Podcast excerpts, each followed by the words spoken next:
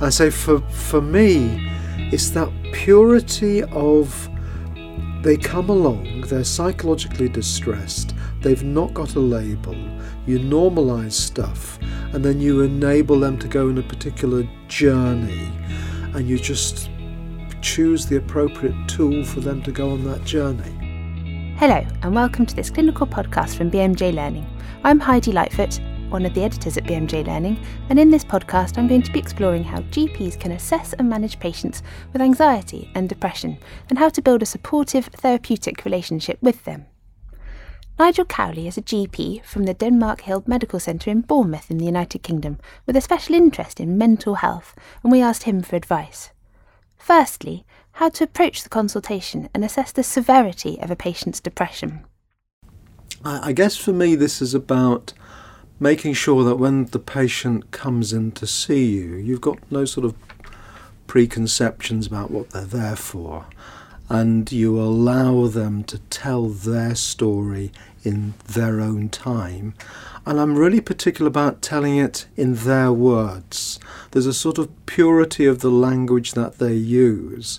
And once you interrupt them and once you start using your own language, A, it's sort of it interferes with the flow of the whole consultation, and B, it sort of contaminates what's going on.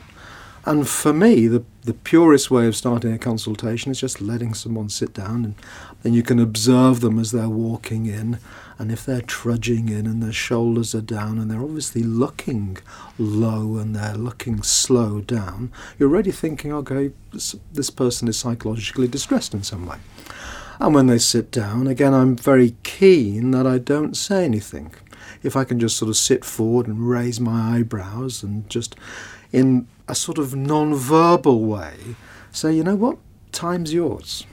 And also, it's really important to make sure that they don't get a feeling that there are time pressures. One of the problems of modern day general practice is that everybody knows how busy we are, and that when you are depressed and anxious, it takes a lot of guts to actually come along to see your GP, to share those feelings and emotions. And that we need to respect that and we need to give them the time so that they can tell us what they want in their own way. So, it's important to let the patient lead the conversation. However, Nigel recommends bearing in mind five common areas of distress and appropriate interventions for these. I often find that there are five areas of psychological distress. Um, people worry about finances, they worry about their own personal health, they worry about their job, they worry about their relationships, and they worry about friends and family and that when you are looking at a sort of way of psychologically supporting someone, you need to be exploring where it is. Actually, sometimes in terms of those psychological things, um, when you've got someone coming along who is psychologically distressed and you can't find out where it is, you may have to actively explore those. And you go through the five reasons and we say, look, where are you in terms of that? But you are then focusing your therapeutic intervention as to where the problem is. Sometimes it can be hard to build a rapport with patients, and you may suspect that they are not disclosing everything to you. There are, there are some times when patients are a little bit economical with the truth. Um, and for me, this is very hard. You see that you, you need to develop that rapport, you need to feel as though you are um, with them in terms of their story. Now, if you don't get that feeling, if that patient just isn't interacting with you, then I think there's every probability that they're not going to give you the full story. And uh, for me, there are two sort of main groups of people. There, there are the, the patients who are potentially psychotic, who are guarded and paranoid. And then you're almost certainly going to be down a different route. Again, you're back to this idea of how safe are they, what should I be doing? And can I trust anything they're saying because they're giving me information on a need to know basis. But often with those patients, they're not coming in to see you spontaneously. You've got a, an inkling of what's going on because someone else has brought them in and there's a story that things aren't quite right. And then there's the group of patients who are just a little bit reluctant. Uh, and I, I find teenagers are particularly difficult in, in this area. Teenagers are shy, they're a wee bit ashamed about the story, um, they have difficulty communicating anyway. And I, I often feel as though the, the, um, the collateral story of, you know, why have you come along today? Well, my counsellor at school said I really should see the GP because they're so worried about me. Well, why are they worried about you so much? And you can see there's a caginess in terms of where they're at. And that's very difficult. Uh, and I guess in those situations where I have anxieties, I am keener to make sure that the door is open for them to come back. Um, and for most patients with depression, I will review them in a week or two. Uh, for those patients who have a significant suicide risk, I'll probably see them the following day or I'll follow them up with a telephone call within the near future. And I think that serves two purposes. One is that they are reassured that someone cares. And that thought that someone cares for you um, is fantastically therapeutic. But also, it just means make sure that they don't get lost within the system. There's nothing worse than seeing someone and, oh, I've forgotten all about them, and they don't come back. And these patients need to be actively followed up. When you've got a thought that they're not safe, and anyone with a moderate amount of anxiety and depression is potentially unsafe, they could simply get worse. And even though they started off as being relatively mild anxiety and depression, if that journey is downward, mm, that, that's potentially unsafe as well. So, actively following people up is hugely important. Assessing someone's risk of harm is also a key part of the consultation. How can those questions of suicidality and self harm be broached? And I, I, guess over the years I've found that introducing questions about suicidality and introducing it at the right stage, it feels natural and the patient's half expecting it. And then being able to assess, well, just how far are they in terms of this? So I see a lot of patients who are very low indeed.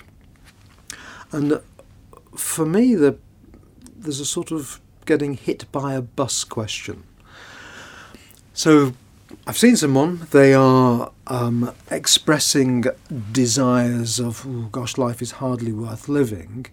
And what I like to say is, well, okay, look, if you were run over by a bus, how would you feel about that? And quite often they'll say, yep, that's fine. So you've already assessed that actually they feel as though they would be better off dead than alive. Okay, what about being more active? What about actively ending your life? And then you're into those protective factors. If you get run over by a bus, the people who are left behind will not feel responsible for your death. You actively kill yourself, then those people who are left behind inevitably feel guilt.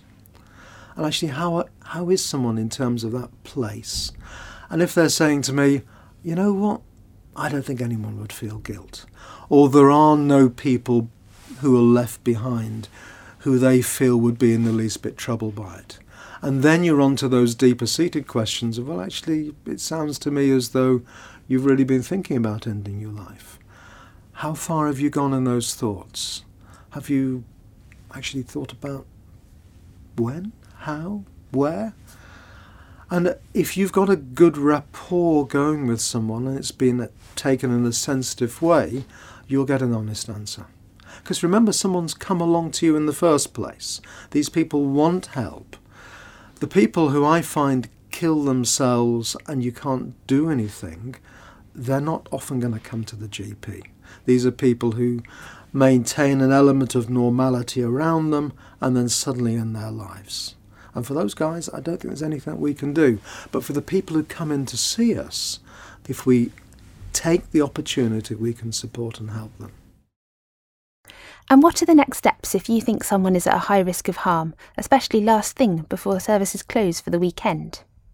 So, this is uh, the Friday afternoon scenario where you've just seen someone and you know what? They are not safe. They are seriously at risk.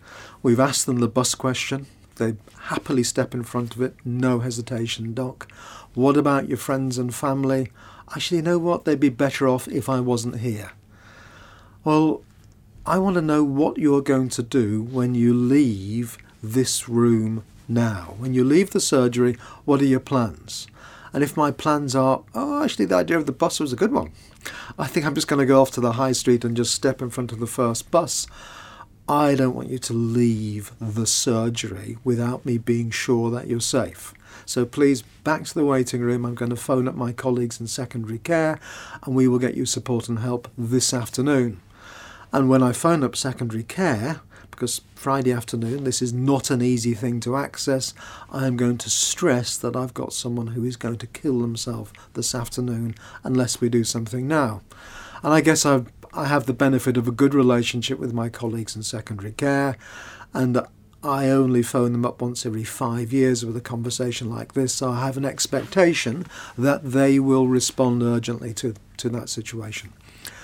Um, there are other patients who are suicidal, but who are able to say, okay, you're listening, I can see there's, there's help available. And I think for me, this is about enabling them to believe that we can get you better. I've seen people in this position before where they are in an extreme situation and life seems incredibly black and they've got better. And we can do that with medication, with talking support, and with intensive support and help.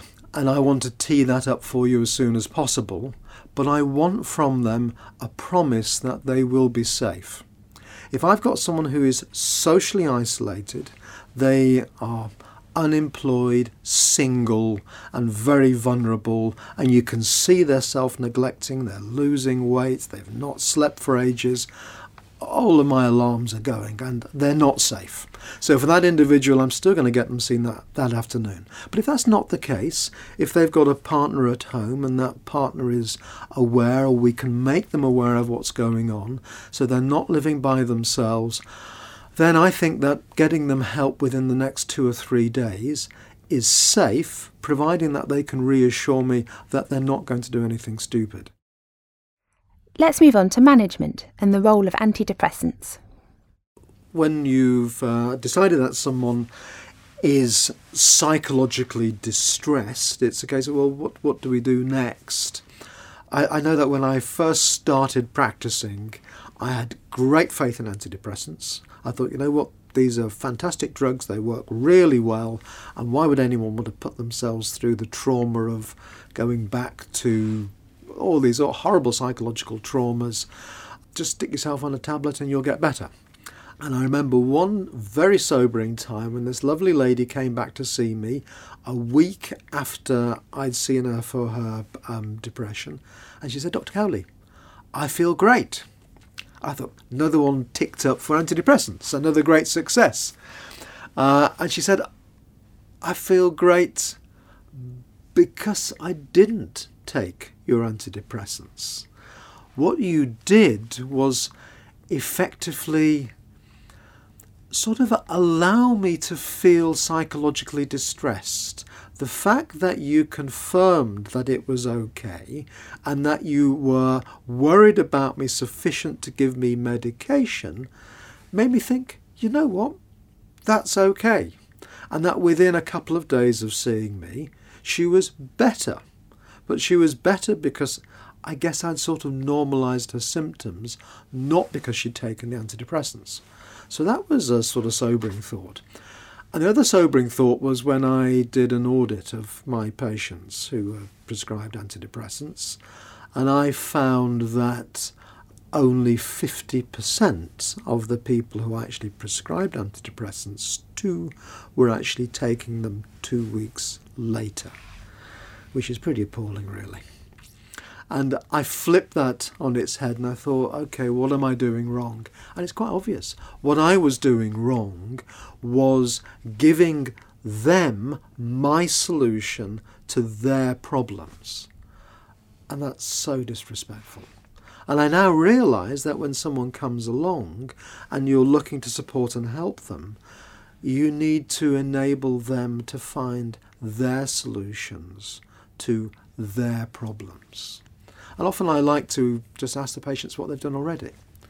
What sort of things have you tried? And then go on to ask them what they would like to try. And the strategy builds on where they are at.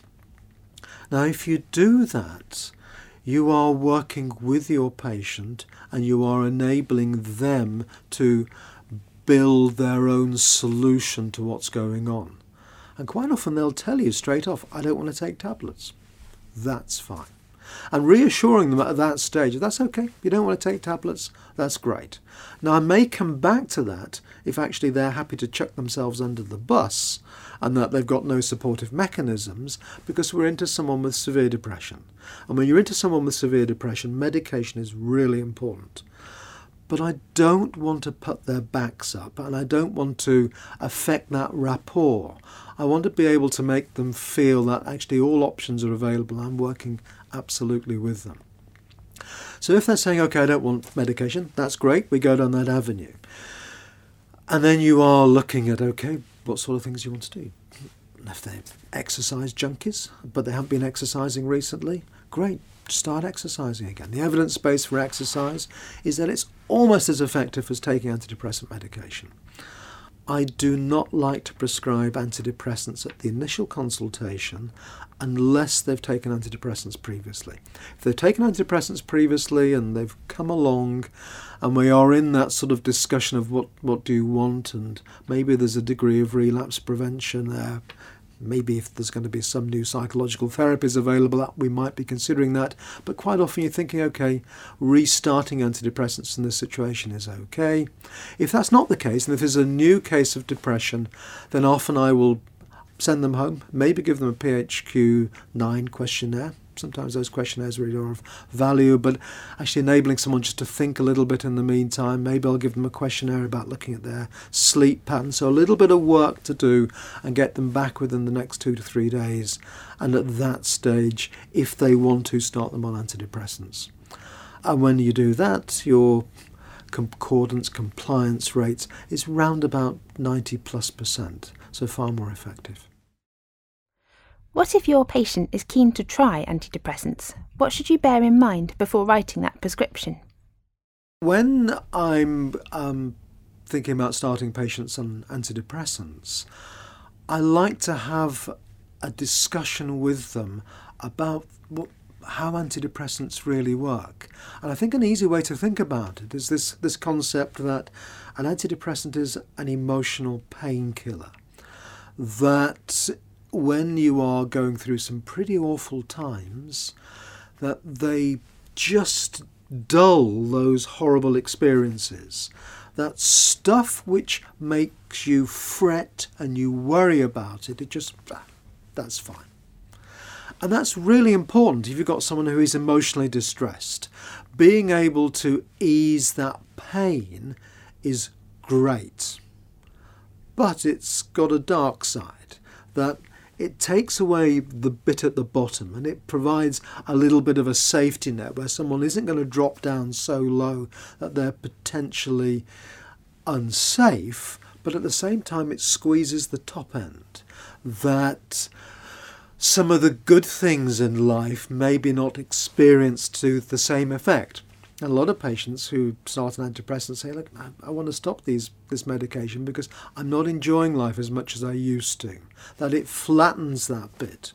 And certainly there are a number of patients who you've taken away the pain and the distress of being depressed and stressed, but you've also taken away some of that drive. That actually, you know, a little bit of that sort of emotion is important in terms of enabling people to get off their backsides and do stuff.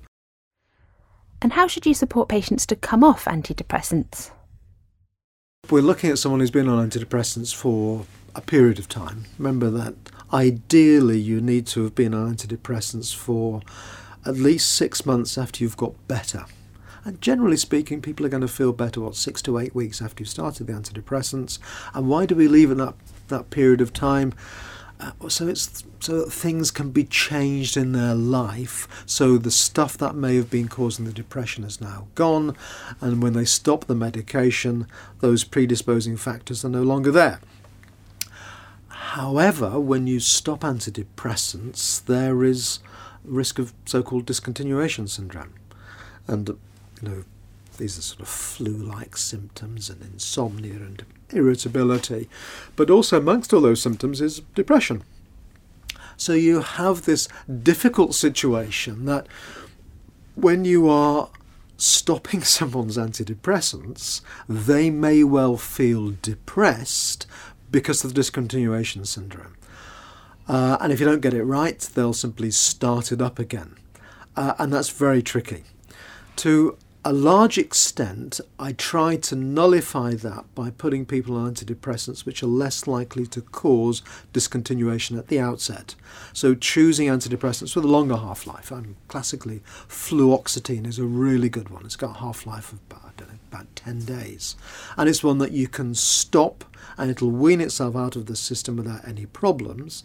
And you can very honestly say right at the start, absolutely no addictive potential with these. But let's say we've got someone who's had predominantly anxiety symptoms at the outset and they've ended up on paroxetine or venlafaxine, which are great for treating anxiety, but absolutely tricky in terms of stopping because they've got short half lives. Now, for those patients, you've just got to support them and say, okay, we're going to wean you off this medication slowly. You may expect some symptoms, and you give them the sort of headlines of what the discontinuation is about.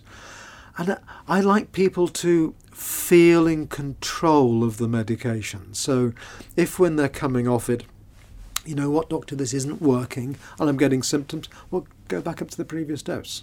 And that should quite quickly reduce the discontinuation syndrome. Uh, but then, okay, let's just try it a little bit later on. And being supportive. Some recent research which has shown that patients who are on long term antidepressants roughly about 20% of them should be able to come off their antidepressants with the appropriate support at the end of the day. The problem with patients being on long term antidepressants is that the longer you're on antidepressants, the less likely you are to be reviewed, and the more complacent we are about prescribing antidepressants. I remember antidepressants long term, they're not entirely safe. You've got risks of GI bleeding and stroke. These drugs do affect life expectancy, and we should be doing everything we can to get patients off it, but maybe we can get a little bit sort of complacent in terms of patients being on antidepressants. Thanks to Dr. Cowley for sharing his experiences and offering us this advice. If you'd like more on managing patients with depression and anxiety, visit BMJ Learning. Also, have a listen to other clinical podcasts from BMJ Learning and Best Practice on our SoundCloud page. Thanks for listening.